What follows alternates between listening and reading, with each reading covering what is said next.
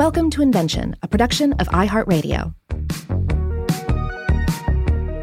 Hey, welcome to Invention. My name is Robert Lamb. And I'm Joe McCormick. And today I thought maybe we could inject ourselves into the topic uh, ah. for this episode by the administration route of some poetry and Greek myth. Robert, are you willing to go that route with me? Let's do it. Okay, so this is going to be from Ovid's Metamorphoses. This is the section on the transformation of syrinx into reeds. And this is the, the translation of Ovid by John Dryden. I'll take it first and then you can pick up. You'll know where, Robert. All right, so it begins.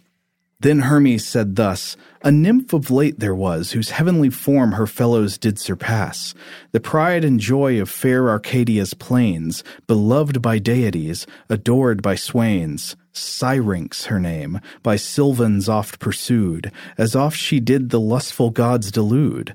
The rural and woodland powers disdained, with Cynthia hunted, and her rites maintained. Like Phoebe clad, even Phoebe's self she seems, so tall, so straight, such well proportioned limbs. The nicest eye did no distinction know, but that the goddess bore a golden bow. Distinguished thus the sight she cheated too, descending from Lycaeus, Pan admires the matchless nymph and burns with new desires. A crown of pine upon his head he wore, and thus began her pity to implore. But ever he thus began, she took her flight, so swift she was already out of sight, nor stayed to hear the courtship of the god, but bent her course to Ladon's gentle flood. There by the river stopped, and tired before, relief from water nymphs her prayers implore. Now while the lustful god with speedy pace just thought to strain her in a strict embrace, he filled his arms with reeds, new rising on the place, and while he sighs his ill success to find, the tender canes were shaken by the wind, and breathed a mournful air unheard before, that much surprising Pan, yet pleased him more. Admiring this new music, thou, he said, who canst not be the partner of my bed, at least shall be the comfort of my mind, and often, often to my lips be joined.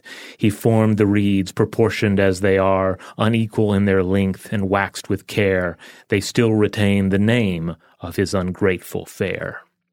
And of course, that name is the name of the nymph in the story, the name Syrinx, which gives us the English word syringe. Ah, there it is. And that's going to be our topic for today the, the hypodermic needle and the hypodermic syringe. I guess two slightly different things, but very much entwined in medical history. Right. Uh, now, not so much, though, the gods chasing nymphs through the reeds.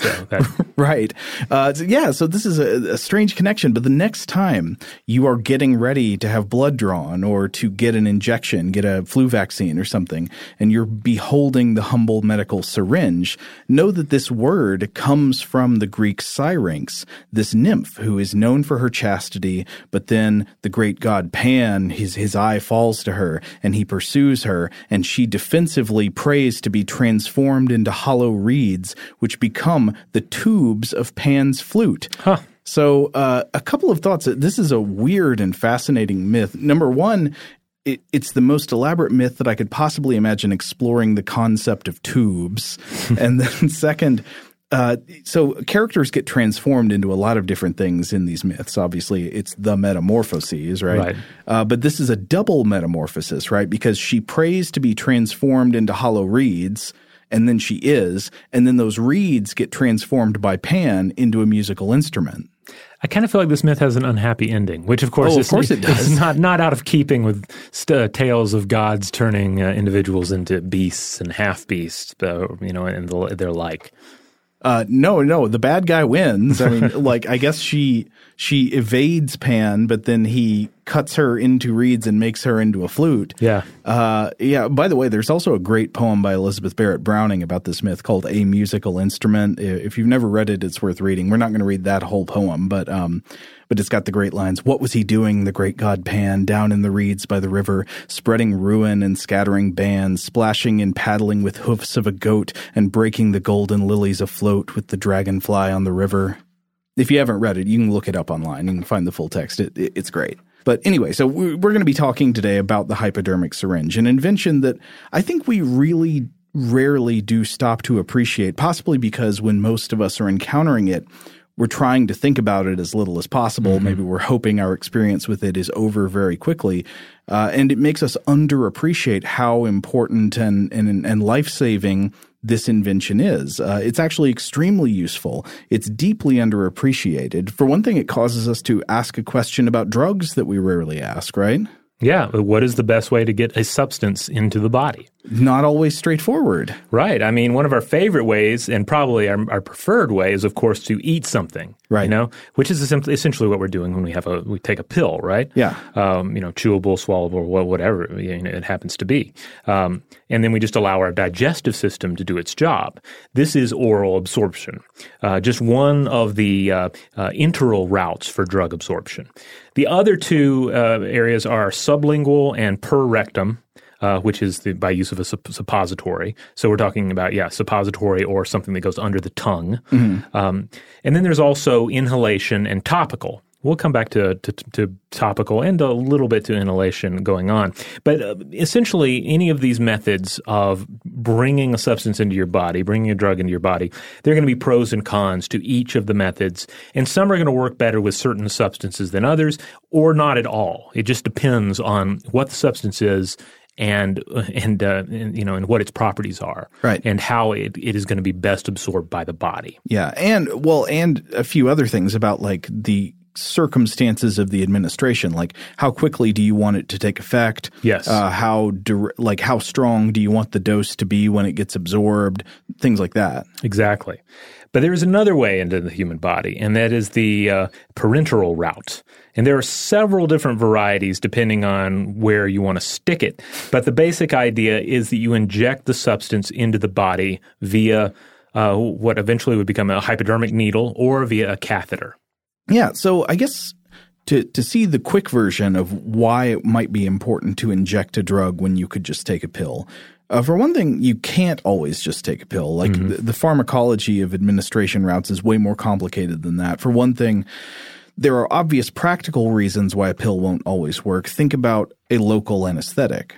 Imagine you're you're trying to numb just a certain patch of skin or tissue somewhere on the body to do a local operation without putting the patient completely under. Right. I mean, yeah. When you go to the dentist and uh, the dentist uses uh, gives you a shot mm-hmm. to the uh, area of your gums that is about to be worked upon, like you want a very localized effect because right. that's where it's happening, right there, not in your stomach, uh, right there in your mouth. Exactly. Uh, but there are also tons of molecular and me- metabolic reasons why a pill isn't always the best administration route for a drug. One example is the drug insulin, which is used to treat diabetes. Insulin generally needs to be injected because it doesn't survive the digestive system well. If you take an insulin pill, it doesn't uh, survive the acids in our stomach. So if you you were to take insulin orally, its effectiveness would be compromised. It needs to enter the bloodstream directly. Another example would be, um, you know, mentioned topical. Uh, the most popular, one of the more top popular topical um, uh, systems we have is, of course, the, the like a, a, patch, like a nicotine patch. Uh-huh. But for that to work, first of all, you have to be very okay with a slow process, right? Because you're not going to get an instant, uh, you know, action there.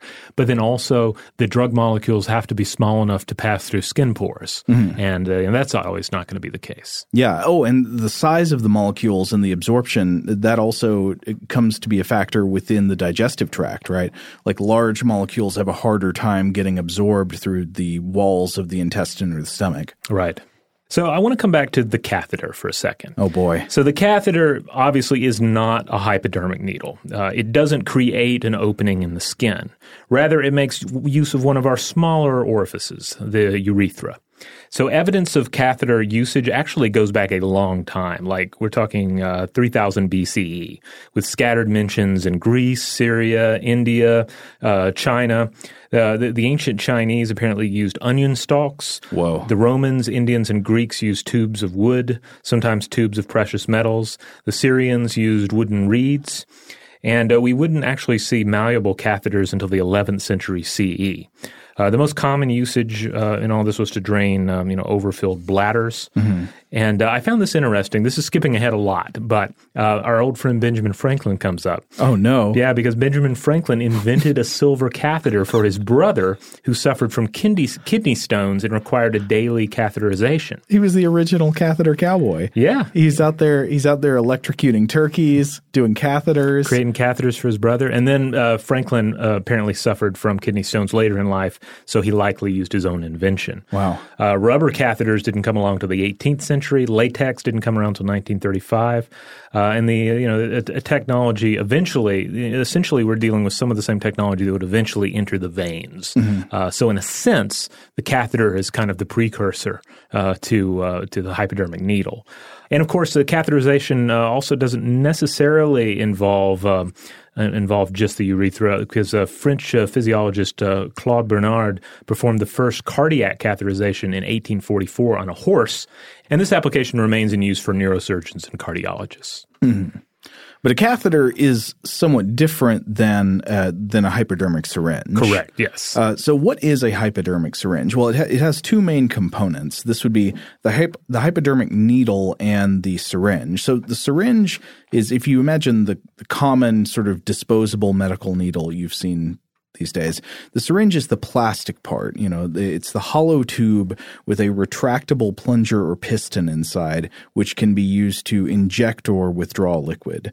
And the hypodermic needle, of course, the word hypodermic means under the skin. So a hypodermic needle is a hollow needle made for piercing the skin or other outer tissues to inject into or withdraw from what's underneath by way of pressure difference created with the plunger inside the syringe. Yeah, like I remember when I was a kid, uh, you know, obviously, you know, I think everybody can relate to this. You, you're, you're getting stuck with hypodermic needles pretty early on, so you have a pretty early understanding of, of what they are. But I remember uh, finding a hypodermic uh, needle plunger, uh, a clean one, because my, my dad was a dentist who worked in a hospital, and so he would bring these home, and you know they're great. oh boy! Well, no, they're great fun to play with, like in the bathtub, you know, because it's essentially right. a little plunger squirter, right? Uh-huh. But then I was then I found a knitting needle, and I was like, oh, I can just put this on the end, and I have and I have a hypodermic needle. Thankfully, I you know I didn't s- stick it in anything, but uh-huh. they, obviously that would not have worked because that is a solid needle. It does not have the aperture uh, uh, that is necessary uh, for the the process to take place. Right. The most important part of the metal needle being that it is the small bore needle that's hollow. It, right. Uh, the liquid can pass in and out. Yeah. So I wouldn't would not have been able to inject warm bath water into my veins, even if I'd uh, wanted to. Well, so as I was saying earlier, I, I really do think this has got to be one of the most underappreciated inventions, just because I mean, mostly people don't like them. Like, even if you, I mean, I, am somebody who I'm very pro vaccine. You know, I, I think like I, I, don't, I try not to demonize medical science. I still don't enjoy needles. I mean, when I've got to right. get a shot, I, I get my flu shot every year, but I don't like the getting stuck part. Right. Like I, I like to give blood uh, uh-huh. when, whenever there's a blood drive, and I'm, you know, I, I think to do it. I, you know, or if they've called me and reminded me to do it, you know, I'll go and give blood. I, I, don't get faint or freak out or pass mm. out at the needle going in, but at the same time, I really don't like to look at it. Right. I, I really have to look over here, and I don't. I don't like the sensation of the needle remaining stuck in my arm for you know the duration of the withdrawal. Right. So it's no mystery, I think, why this is a grossly underappreciated medical invention. Like, despite all of the great it does in medical science, it, it you know all of the lives it saves every year it's just it, it's just kind of icky to think about. So like we people don't appreciate it in the same way they might appreciate aspirin or something that's not as uh, you know, maybe even a lot less life saving, but is less icky to think about. Right. Now, uh, this being said, uh, we realize that a lot of people out there, you may have uh, more familiarity with needles. Perhaps you, you have to self administer a shot, mm-hmm. Uh, maybe even every day. Yeah. Uh, you know, maybe you've you've gone through treatments that have required a great deal of, of familiarity with hypodermic needles. And you know, if this is the, the, the case, we would obviously love to hear from you and you know hear what your thoughts on it. Like, to what extent do you get used to it? Mm-hmm. Um, uh, you know, does it ever feel anything like comforting? I don't know. Uh, I guess it varies. Well, I mean, I hope, I hope, I don't know if we can achieve this, but uh, by the end of this episode, maybe we'll give you a new appreciation for the great value of the hypodermic needle. I mean, uh, th- such that it even viscerally affects your reaction to when you have to get a shot or get blood drawn, and maybe you feel a little bit better about it. That would be a that that'd be a good goal to achieve if we can do it. Sounds good. Now, before we get to uh, life saving hypodermic needles that we should all be thankful for, maybe we should think about the hypodermic needles in nature that kill. well, not necessarily. Well, okay, I guess most of them kill, uh-huh. or, or, most of them can kill under the right circumstances. Uh-huh. Because before we lay the mantle of syringe inventor on a mere human, we really need to consider some of the the marvels of uh, of hypodermic mastery in the natural world. Let's do it. All right. So, uh, for instance, just consider a spider. Uh, uh, this, uh, you know, a spider's fang is a perfect injection tool. Mm-hmm. It evolved, after all, to pierce a prey organism's outer layer and inject venom. We also find uh, biological injection needles in other organisms, such as bees, wasps. Uh, both of these are, of course, examples where they're using an ovipositor uh, that uh, you know is an egg-laying um, organ that has evolved to pierce prey or to pierce an aggressor. Uh, mm-hmm. we've talked about bees and wasps on the show before. Uh-huh. Uh, but then also we have mosquitoes as well. And we're talking about several different structures here that have evolved into injectors. The ovipositors, mouth parts, uh, teeth, the fang of a, venomous serpent, for example, is a highly evolved uh, injection tool. And it's just a wonderful example. Um, in fact, scientists continue to look at such bioinjectors for possible ideas about how to improve upon our injection designs. Uh, this includes looking at curved spider fangs, such as those of the wandering spider. Uh, and this was studied by researchers at uh, the Max Planck Institute. Now, as amazing as spider fangs are in terms of biological uh, hypodermic injection, one thing I do want to make clear because this, this is one of my favorite uh, distinctions about spiders is that we must remember that the the hypodermic needle properties of spider fangs only go one way. I mm-hmm. remember when I was a kid, I always just assumed, I maybe because of exposure to uh, hypodermic needles used to draw blood, that spiders would suck the juices out of their prey with the needles of their fangs, right? Like it would be like drawing blood, right? Or like a uh, or like a mosquito, which we can talk about in a minute. But um, Spiders don't do that. They don't suck the delicious prey juices out through the fangs the way you might draw blood from a vein with a needle. Spiders do something much grosser. they, it involves often, I mean, different spiders have slightly different methods, but it usually involves some kind of external digestion, uh, like like spitting or injecting fluid that sort of dissolves the prey animal, and then like slurping parts of it up and chewing it with these gross mouth parts. It it's it's much more amazing, actually. Yes, and you know, I think think next week we're going to have an episode of the show that deals with another uh, creepy crawly creature that utilizes a similar feeding strategy. So, oh. so if you like creatures being hollowed out by digestive juices and then uh, and then slurped like mm. uh, like a bubble tea, then stay tuned for more stuff to blow your mind. Dissolve and slurp. It's what we do. Now, uh, to come back to the mosquito, though, uh, yeah, this is this is certainly certainly uh, an, an, interesting uh, species to look at because the mosquito is rather skilled at withdrawing blood, and it does so through its proboscis. Uh, so it's not uh, you know it's not an ovipositor. It's it's you know it's it's it's not like an auxiliary mouth part. And this is another area where scientists are looking for possible biomimetic solutions. So biomimetic, that's where we're looking to the natural world, saying, "Hey, how, here's we have an engineering problem. How did evolution solve this engineering problem? And then mm-hmm. how can we, uh, you know, copy off of nature's notes?" Actually, biomimesis goes way back in the history of uh, hypodermic needles, as we'll discuss later in the episode. So, in this case, researchers at Osaka's uh, Kansai University were looking into ways to develop a pain-free injection device based on uh, the the uh, the blood drinking uh, functionality of mosquitoes. Hmm. And it's actually rather interesting to think about because, sure, bacteria in the anticoagulant of a, mex- a mosquito causes an infection that results in itching. But the poke itself, uh, how does that feel? Mm-hmm. I mean, every now and then I'll get a mosquito bite where I'll, I'll feel it. Yeah. And I'll look down and I'll, I'll catch the bugger in action and, and hopefully s- smite them. Uh, but most of the time, you do not feel it at all. And the reason, according to the Osaka researchers, is that while a hypodermic needle is smooth around the edges, uh, the mosquito pr- proboscis is jagged. That seems counterintuitive. It, it does, but, but apparently the way it works is that the mosquito has two serrated maxillae that cut into the skin, and then they allow the labrum to slide in, which I, I find that detail makes being um, bitten by a mosquito uh, just a little creepier to think of like the mechanics of, uh, of first the skin being parted and then this other organ entering into me. Uh-huh. Um, But uh, at any rate, the reason that we uh, we don't see it has everything to do with the serration, uh, because the serrated parts result in a minimum amount of surface area impacting nerves in the skin, while the human needle impacts the maximum amount of surface area. Hmm.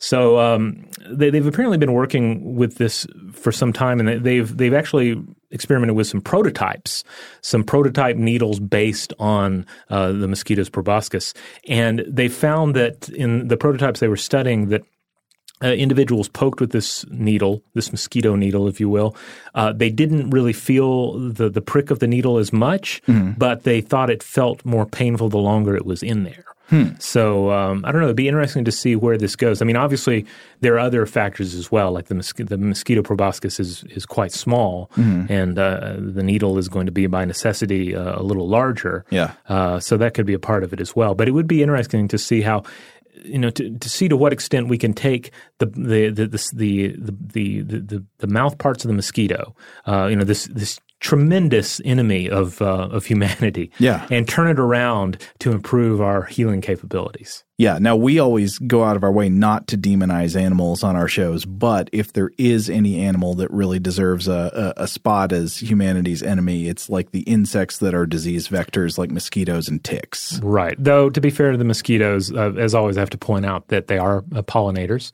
Yeah. Uh, and that also mosquito larvae are a tremendous food source for a great number of creatures. And of course, bats eat flying uh, adult mosquitoes as oh, well. Oh, of course. I mean, this is not to say they don't play a role in nature. Yeah.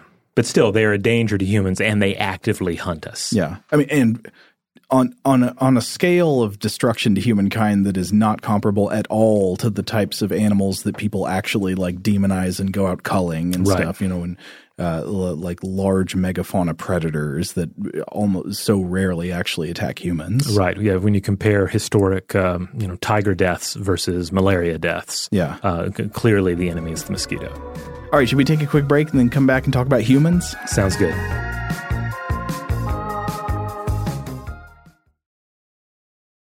All right, we're back. We've talked about uh, how nature solved the problem of how to uh, squirt stuff into or draw things out of a living creature.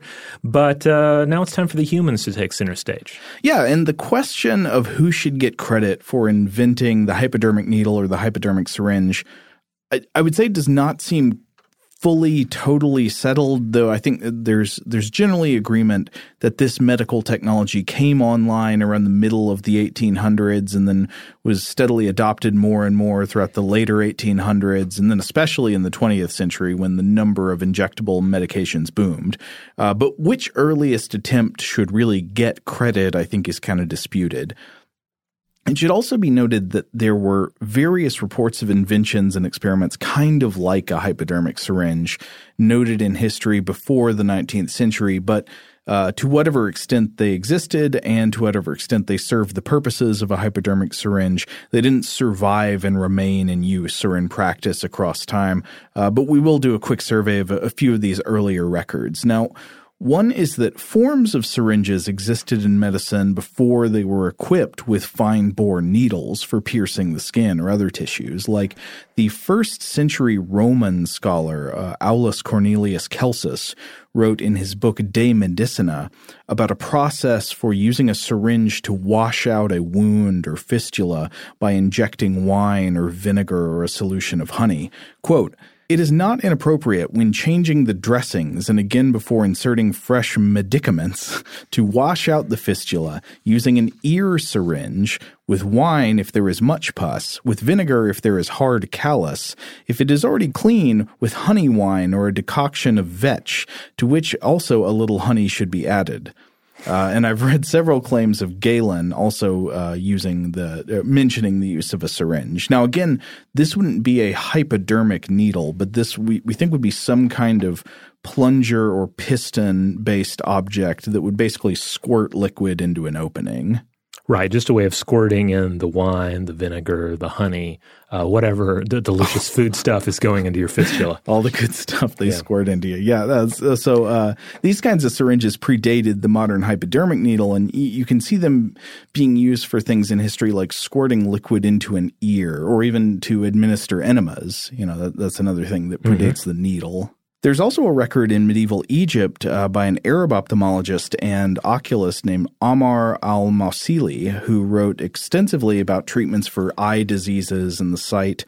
Uh, and in, in one of his works, he wrote this. I think this was around the year 900 or so.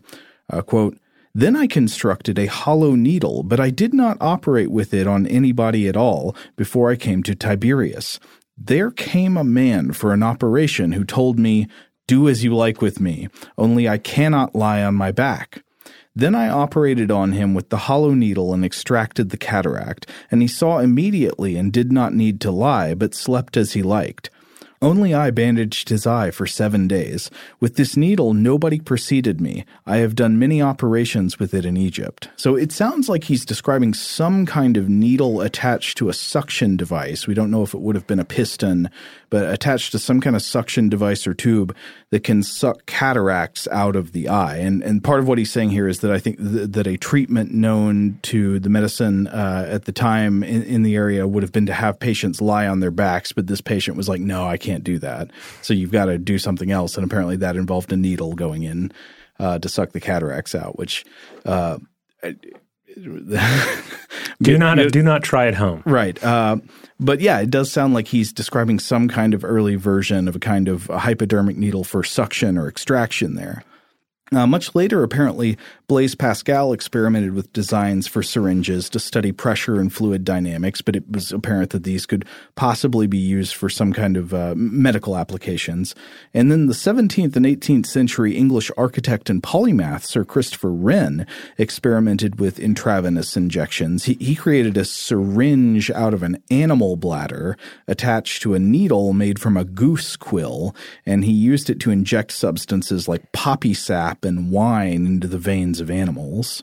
And uh, building on that kind of thing, in the 1660s, the German physicians J.D. Major and J.S. Elsholtz experimented with intravenous infusions of blood and other liquid substances in, in humans but their injection methods were dangerous and unsuccessful due to multiple things like their lack of knowledge about germs, lack of proper sterilization techniques, uh, also lack of knowledge about proper IV dosage of medicines. So their experiments were, were dangerous. They led to human deaths. And this is often written that it sort of like put a damper on on hypodermic needle technology because it went so wrong. Like that we may have developed uh, modern hypodermic needle technologies earlier if they hadn't screwed theirs up. Yeah, you see you see examples of this in in medical history from this time period where you know clearly they were on the right track, but yeah if you're you're getting something wrong and it's resulting in like just death after death, like there's only at times it seems like it's a dead end.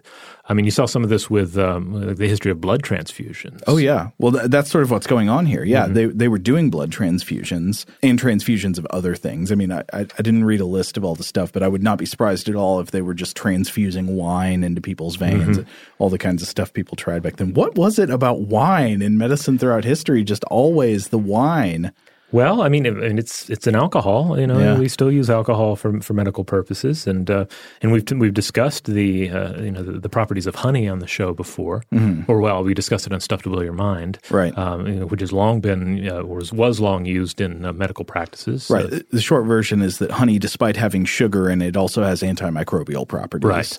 And vinegar is just delicious. I'm sure it was balsamic vinegar.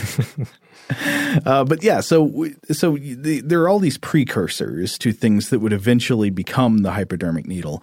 Um, but but it was re- around the mid 1800s that the true modern hypodermic syringe was really invented. And even once we get to the mid 1800s, it seems like there are a lot of people simultaneously doing research and innovation in this area. So I think by necessity, we're not going to be able to mention them all. We'll mention several of the names that most commonly come up uh, as inventors or or sort of inventors of the hypodermic syringe. Now, the first one in many sources given credit for the invention of the hypodermic needle is a 19th century Irish surgeon named Francis Rynd, R Y N D. I think that would be Rind, not Rind. Uh, but he lived 1801 to 1861. So Francis Rynd treated the public at Meath Hospital, which uh, at the time saw uh, or largely saw patients from the southern part of Dublin's inner city who who tended to be poor. at the time. And uh, during his education, Rynd was apprenticed to the Irish surgeon Sir Philip Crampton. I was trying to find out things about Crampton. The main things I could find about him were that he, he was considered important, he was considered eminent uh, in early 19th century uh, Irish surgery. He helped found a hospital for the treatment of poor children in Dublin, and that for many years there was a there was like this bizarre looking memorial statue honoring Crampton at a street crossing in Dublin, and it looked like first of all it had a fountain and a bust of him, but over that it had a huge metal stalk of plant matter with leaves peeling off of it like a hmm. giant elongated metal artichoke. I don't know what that was supposed to represent. I don't think it's there anymore. But Rynd was not a hugely significant figure in history apart from the hypodermic needle. So it's um, it's hard to come across a lot of detailed biographical information about him. According to a 1970 article in JAMA recognizing his achievements, Francis Rynd was described by his contemporaries as a perfect gentleman, passionately fond of hunting, a fashionable dresser, and a favorite with the ladies. Okay, well that that tells us virtually nothing about him. Except except that maybe he had syphilis. I don't know. well, it makes me wonder. Uh, so he's a fashionable dresser, a gentleman, favorite with the ladies. I, uh, we know our impressions of pain are highly variable based on psychological factors, right? Do you think injections sub- subjectively freak people out less if the guy doing the injection is like a sexy, well dressed gentleman? No, I don't. I don't think so. I think, based on my experience, I think um, uh, you know professional equipment and a calm demeanor, demeanor go a long way yeah. uh, towards reassuring me during uh, an injection or a withdrawal. I guess it doesn't say whether he was calm or not. Yeah, that, that's what I want. I mean, he can the doc can can be uh, uh, you know handsome as all get out, but uh, I want him to to be you know uh, uh, to, to, to, be calm and efficient. Yeah. All right, so let's get to that injection. So in May of 1844, one of Dr. Rynd's patients was a 59 year old woman named Margaret Cox who was experiencing debilitating pain in the face, and she couldn't sleep as a result of it. And I, I, think it's probably pretty agreed now that this this was probably due to a condition that we know today as trigeminal neuralgia. Now, uh, trigeminal neuralgia, or TN, is a condition that affects the trigeminal nerve, also known as the fifth cranial nerve. It's a large nerve that connects the face to the brain, and it's the main pathway by which we do facial motor functions like biting and chewing, and by which we feel sensations in the face. And people with chronic trigeminal neuralgia can repeatedly have bouts of searing pain that just shoot across the face or flare up when the face is touched or otherwise stimulated, even just by doing something like talking or chewing. And uh, this condition can be extremely painful and demoralizing. I was reading that there's even evidence it might lead to depression, anxiety, and sleep disorders. And one of the common causes is when a blood vessel is in direct contact with the nerve inside your head, and the pressure of the blood vessel on the nerve causes false feedback that can be felt in the brain as pain. So, uh, this patient came to Francis Rynd seeking help because she had acute pain over the entire left side of her face, especially right over her left eye, and shooting down into the eye and the cheeks and the gums and every time she tried to close her mouth or press her teeth together, the pain got worse. Apparently, she'd had this pain for years, and doctors had tried to treat it by having her drink a solution of morphine. This did not work. Uh, so instead, uh, Rynd created a new surgical tool by combining a couple of existing tools called a trocar and a cannula. And he used it to try treating his patient's pain locally with local administration of the uh, the morphine or the, the morphia. And so Rynd described his solution in a report to the Dublin Medical Press in 1845 that I'm going to read from here. So uh, Rynd writes, on the 3rd of June, a solution of 15 grains of acetate of morphia dissolved in one drachm of creosote was introduced to the supraorbital nerve and along the course of the temporal, malar, and buccal nerves by four punctures of an instrument made for the purpose. In the space of a minute, all pain except that caused by the operation, which was very slight, had ceased, and she slept better that night than she had for months. After the interval of a week, she had slight return of pain in the gums of both upper and under jaw. The fluid was again introduced by two punctures made in the gum of each jaw, and the pain disappeared. After this, the pain did not recur, and she was detained in hospital for some weeks, during which time her health improved, her sleep was restored, and she became quite a happy looking person. She left the hospital on the 1st of August in high spirits and promised to return if she ever felt the slightest pain again. We conclude she continues well, for we have not heard from her since. Now, one very important distinction is that Francis Rynd's hypodermic needle was not a hypodermic syringe like we have today, which would have a tiny hollow needle or uh, and a plunger or, or piston for injecting and withdrawing fluid. The hypodermic needle Francis Rynd created was a relatively uh, it would create a relatively large puncture wound, and it worked by gravity. Hmm. So the the two tools he combined to create it were, uh, as I said, a trocar, which is a device with kind of a cutting point. The, this is the part that punctures the skin, and then a cannula, which is a hollow tube, which uh, the the medicinal fluid can drain down through. So essentially, imagine kind of a thin, sharp tipped metal funnel. It punches a hole in the skin, and you hold it up and let the acetate of morphia run down through it, and you sort of hope for the best. All right. So, yeah, basically, it makes a hole and then pours stuff into the hole. Right. Uh, and after Rynd reported this new technique in the medical press, it spread to other doctors and innovators in hospitals. Several sources report that the English nurse and social reformer Florence Nightingale was treated with this technique, and she wrote, quote, Nothing did me any good but a curious little newfangled operation of putting opium under the skin, which relieved one for 24 hours. This is a, rather d- delightful story of medical innovation in the 19th century. Yeah. You know? I mean, it's it's like there was a problem, a solution was introduced, and it worked in right. the story. No horrors. Yeah. No horrors. I like that. um, I mean, so the history of hypodermic needles is not without any horrors, but uh, uh, we've already explored some in the earlier centuries, right? Um, but it, yeah, th- th- this does seem like a, a, really good encounter here, and so uh, so great for Rynd. Now, Rynd died in 1861, and I, I, think maybe we should go on to look at a couple of the other people who were commonly cited as early innovators or, or inventors of the hypodermic needle. Uh, many other sources credit a, a different doctor or pair of doctors with the invention of the modern hypodermic syringe, and these doctors are the Scottish surgeon Alexander Wood and the French surgeon Charles Gabriel Pravaz. Now, Alexander Wood lived from 1817 to 1884, and he was a physician at a few different Scottish institutions and medical schools. I think he lived in Edinburgh.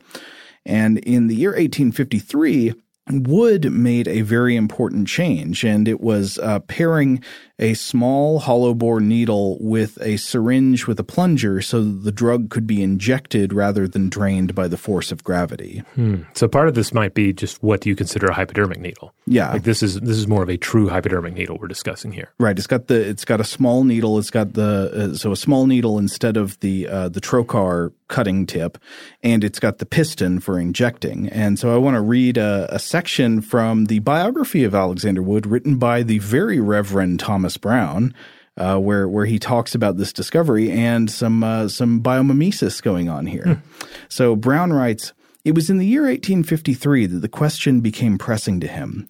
He had encountered in his practice certain cases which, while there was great suffering, the use of opiates in the usual manner was impossible, owing to some of the conditions we have alluded to, a not at all uncommon state of affairs. In one instance, indeed, things were critical, and the obtaining of sleep was an absolute necessity were life to be prolonged. A certain line of reasoning had led Dr. Wood to the belief that benefit was to be expected from the injection of morphia under the skin. Taking as his model the sting of the bee, hmm. he had constructed a small glass syringe to which was attached a fine perforated needle point.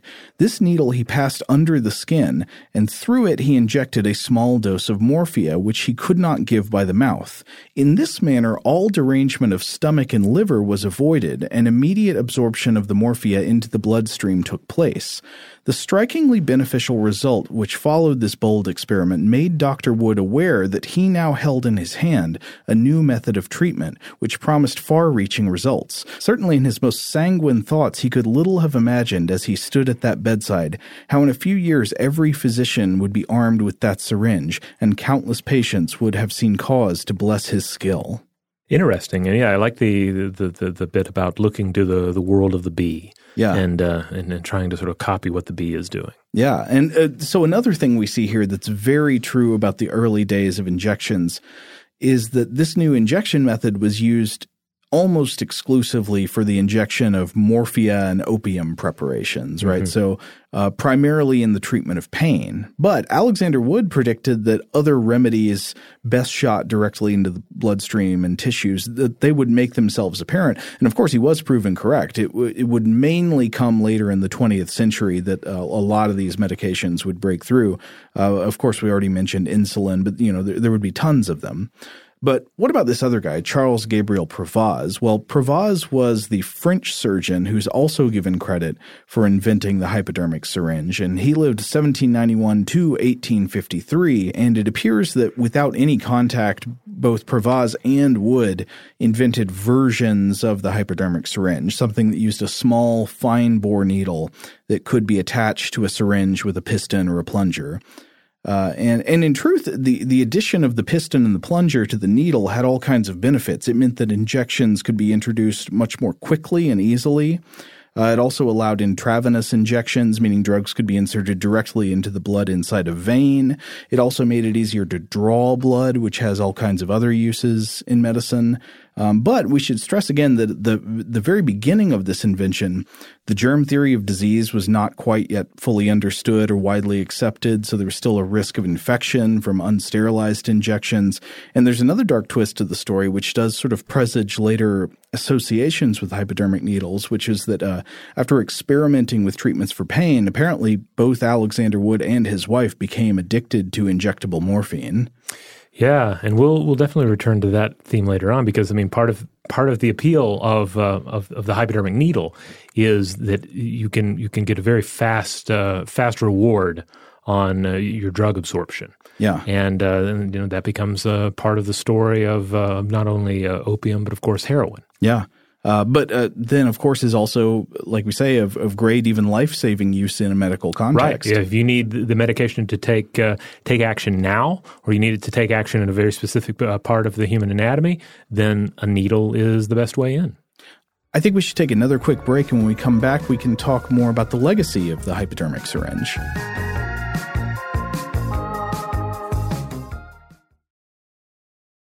All right, we're back.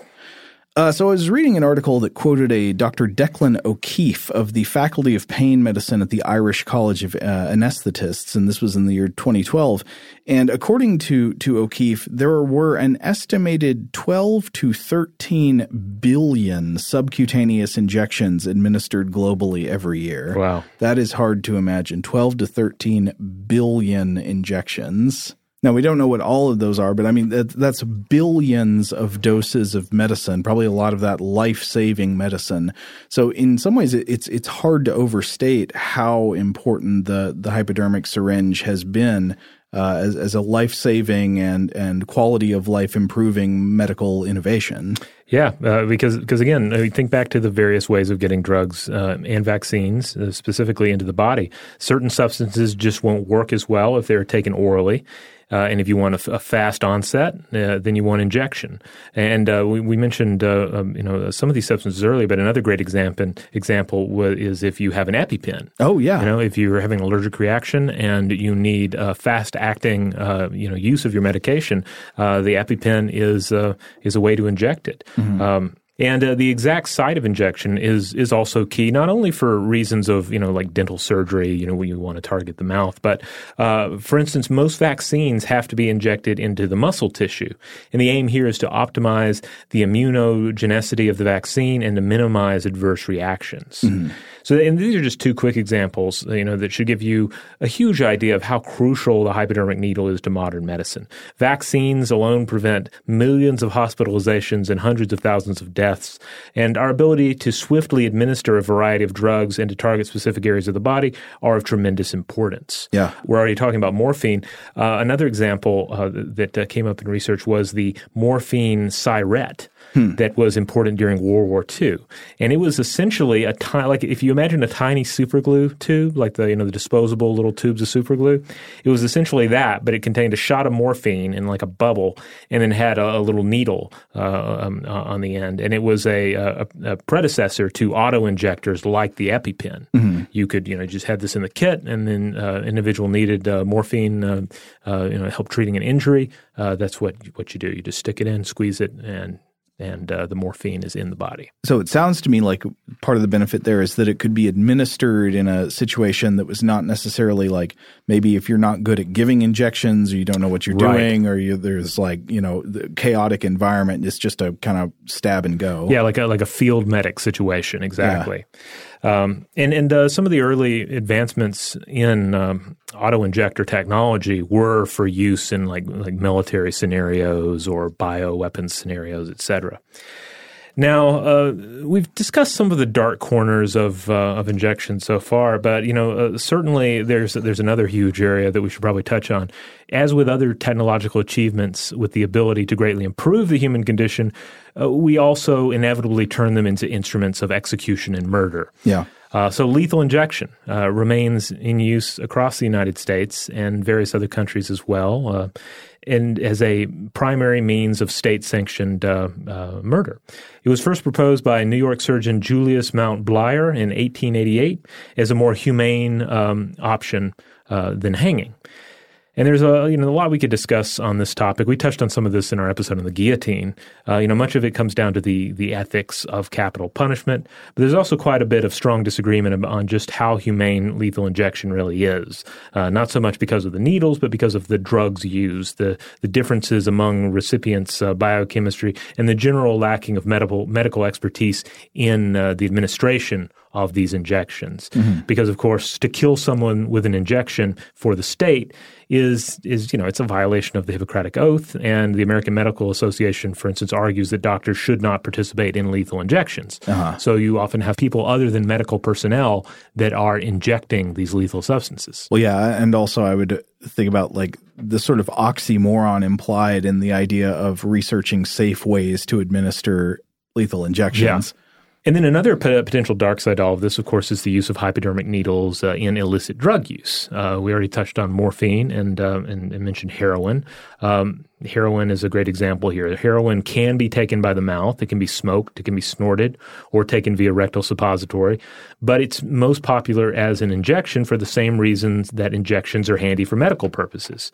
And while vein damage is certainly an issue, another huge issue is the spread of disease via needle sharing. Yeah. And for this reason, uh, you know, in many countries, you'll find programs to supply users with clean needles and sometimes sterile spoons and filters as well in order to prevent the spread of HIV and other illnesses. Yeah. Yeah, um, and, and, you could look at that actually, and the idea of disposable needles as uh, you know, it, it, might be hard for some people to see it this way, but that is another life saving technology if it's mm-hmm. preventing the spread of uh, disease that would be spread through the unclean use of needles. I mean, one of the things that uh, is kind of hard to believe also is that when hypodermic needles first came online, when they were first being used in the 19th century, they were reused. You know, they didn't have disposable needles back then like like we have now. Right. Disposable needles, uh, I think, were they came around in the mid 20th century.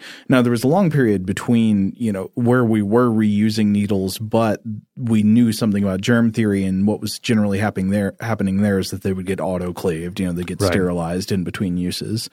Um, but yeah, the clearly the disposable needle has been a really important uh, development for for sterilization and the preventive uh, spreading of diseases. And I, I would say that needle exchange programs and stuff probably fit into the same category. Right. Yeah, and, and, part of the argument there too is like if you're going to if you're going to tackle something like uh, like an, an, epidemic of, of heroin abuse, mm-hmm. um, like you should be able to tackle the thing itself and not all the you know the residual complications of uh, of infectious disease, uh, et cetera. Now, I, I, wonder though, you know, how much of that too you're dealing with just the overall stigma, stigmatization of needles in general. You yeah. know, because we've already touched out like we don't want to think about needles when we're getting them stuck in our body for for you know completely legal and and reasonable purposes, mm-hmm. uh, and so maybe we're even less inclined to uh, to look favorably upon somebody who's dealing with heroin addiction, uh, you know, using needles. Well, I I have a I have a suspicion that I do not have evidence to back up. So, mm-hmm. you know, it could be completely wrong about this, but I sometimes wonder if a some not insignificant part of vaccine opposition has to do with just psychological aversion to needles. I know that mm. sounds way oversimplified, but I it kind of fits together in my head. I think about the way um, you know I have to go to the vet and even just see like a pet get a shot. Yeah. It can be painful. It- you know, it feels like oh that's that's not good. And of course, I know th- this this is so important for pets to get their shots, and of course, even more important for humans to get their shots. Yeah, and it's rough taking a human child to, to get, get vaccine shots. Yeah. but, you know it's uh, it's it's part of it. And so I sometimes wonder if there there's like a there's a bleed over in the kind of like the the visceral, emotional, psychological reaction you have to to seeing a child uh, uh, feeling uh, unhappiness at getting stuck with the needle, even though it's for a life saving vaccine, and that could possibly lead you to want to develop rational justifications for th- for saying, well, uh, there, maybe we shouldn't be doing this. Right. And of course, you know, we, we have, it's interesting too when you look to our, our fiction and our horror fiction and you see like the, all these exaggerations of, of needle anxiety as well. Oh, yeah. Like I, I never, I don't think I ever even watched any of these uh, Nightmare on Elm Street movies, but there's the one where he has uh, hypodermic needles for fingers. Ugh, yeah. And, uh, you well, know- yeah. I mean, so he's got knives for fingers normally. Normally, yeah. But and it's funny that they like they're like, let's make it even worse than knives. let's make it needles. Yeah. And of course, there are various other films that play with, with needle anxiety as well. But Uh-huh. uh, you know, you can look at those as you know horror amping us up and making us more afraid of the things that we shouldn't be afraid of, or just simply being as a, a sort of a cultural expression of how we feel about things, how we feel about technologies. Uh-huh. And uh, yeah. Well, well, the way we feel about technologies has really has really serious impacts, especially if they're medical technologies Oh, yeah. or they're prophylactics of some sort. Or you know, we talked in the episode we did about condoms about how you might think like a project to develop condoms that people like using more, you know, that like, they like the feel of more or something sounds frivolous. But no, if like it, if it actually affects adoption rates of a technology that stops the spread of disease and saves lives, that is a really useful thing to research. And I would say the same thing could be true of needles. I mean, on one hand, I just want to say like, you know, just get your flu shots, get your vaccines, you know, get over it. it it's not like super exciting to get stuck with a needle, but, uh, uh, but like it's just something we should deal with. But no, I, I can totally see how if you could develop new ways of, uh, you know, new alternatives for hypodermic needles or new ways of changing the way uh, uh, injections happen so that people have less of an innate psychological aversion to it, that might increase uh, the rates at which people, you know, get the vaccines they should be getting, uh, at which people get the flu vaccine every year and stop the spread of flu, which does actually kill people, uh, get, you know, get the other shots they need. Yeah, so as, as we've mentioned already, scientists are always looking at ways to improve upon the design. Mm-hmm. And there are also efforts to replace the hypodermic needle, at least in some contexts. Yeah. It seems like there, there are certain cases where there's, just, there's no getting around the effectiveness of a hypodermic needle. But other cases, there might, you know, there, there's room for some of these other technologies. Um, also, such technology would cut down, you know, it would cut down on needle anxiety, anxiety like we're talking about. It would cut down on uh, potentially on needle biomedical waste, but also it could, could cut down on accidental pricks. Of, of the you know on the needle, uh, the Centers for Disease Control and Prevention have estimated that hospital-based healthcare workers accidentally prick themselves with needles 385,000 times per year, Wow. which is a lot. Yeah. So one alternative we, we've touched about the, on this already, but like you could have a patch, but a patch is only going to work if the drug molecules are small enough to pass through the skin pores, and it works very slowly. Uh, jet injectors are another possibility, and uh, several versions are already on the market today. The basic idea has been around for a long time, with the first demonstration taking place in 1866. I, I don't think I know what that is. Oh, this is just where you, you like jet propel the substance like directly through the skin. Into oh, the okay. Yeah. Uh, another take on this, uh, studied by MIT, is the Lorentz force uh, actuator, which is a small, powerful magnet surrounded by a coil of wire that's attached to a piston inside a drug ampule. And it essentially does the same thing as a jet injector, but with magnets, just forcing this, uh, this blasting this dose of drugs uh, directly through the skin. Uh-huh. Still, you know, these these are all fine for injections, but not so much withdrawals.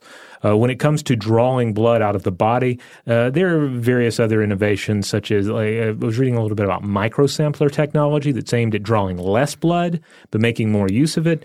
But I, I think this still essentially makes use of a hypodermic syringe in the same way that an EpiPen, you know, still has a, a hypodermic needle inside of it. Now, there certainly are technologies that explore blood withdrawal without needles out at all, though. Uh, researchers at startup Tasso uh, are working on a quote delicate vacuum to suction blood from your microscopic vessels called capillaries into an attached container. Uh, this, according to uh, Jordan Valinsky, writing for Popular Mechanics. Huh. So again, I don't think you know these these technologies replace hypodermic needles in all situations, mm-hmm. but you could see a, a, situation where we're looking at medicine, you know, decades from now, yeah. and the hypodermic needle will still be incredibly important, but maybe there will be other areas of uh, blood withdrawal or um, or injection yeah. that can be uh, left to these uh, you know, less prickly technologies. Yeah, uh, well, I'm all for these technologies, especially if you can show that they would probably increase the rates at which people get the care they need or get the medications they need uh, if if they might be averse to it otherwise just because they don't like needles. But I would say I hope a takeaway from today's episode is be thankful for needles, even if you don't aesthetically like them, even if it's not pleasant. Right. You every time you get a shot, you should like stop to think like this is amazing. This is actually great. Yes, I, this this is a wonder. Yeah. I almost wonder if there's a kind of like campaign we could start this like I don't know what you call it like like needle pride. You know, it's just like uh, whenever you get a shot that you need, uh, when you know, or whenever you get blood drawn for some important medical reason, you can like I don't know, wear wear like a like your, your pilot wings badge or something. Right. Well, you know, I think part of it too like, is that we tend to fear things we don't completely understand, mm-hmm. and you know, I'm not saying we don't understand the basics of uh, a hypodermic needle because I mean it's a pretty it's pretty self-explanatory. Mm-hmm. But in not wanting to think about it, you know, and, and, not wanting to dwell on it, we perhaps give it too much, almost like supernatural power. Yeah, you know, we we we we feed into the fear too much by not confronting it. So you know, maybe part of it is like we should try and look at the needle more. Like I should look at the needle more when I'm being uh, given a shot or they're hooking me up for a withdrawal uh, for uh, you know uh, for, for, a blood donation. that uh, that ultimately this will help me face my fear, you know? Yeah. And feel better about it. This is a crucial part of modern medical science. Be thankful for the needle, respect yeah. the needle. Yeah, get used to it. You're going to get more of them. You're not done. But we are done with this episode of Invention. Now, obviously, everyone out there has, has, probably had shots. You've you've taken medicine in various forms. So we'd love to hear your feedback on this episode, on uh, the technology itself, and how we feel about it. If you want to check out more episodes of Invention, you can find us at inventionpod.com. And if you want to support the show, the best thing you can do is to just rate and review us wherever you have the power to do so. Leave a nice comment, leave some nice stars, and make sure that you have subscribed. Huge thanks, as always, to our excellent audio producer, Seth Nicholas Johnson. If you would like to get in touch with us with feedback on this episode or any other, to suggest a topic for the future, or just to say, hey, how you doing, you can email us at contact at inventionpod.com. Invention is a production of iHeartRadio. For more podcasts from iHeartRadio, visit the iHeartRadio app, Apple Podcasts, or wherever you listen to your favorite shows.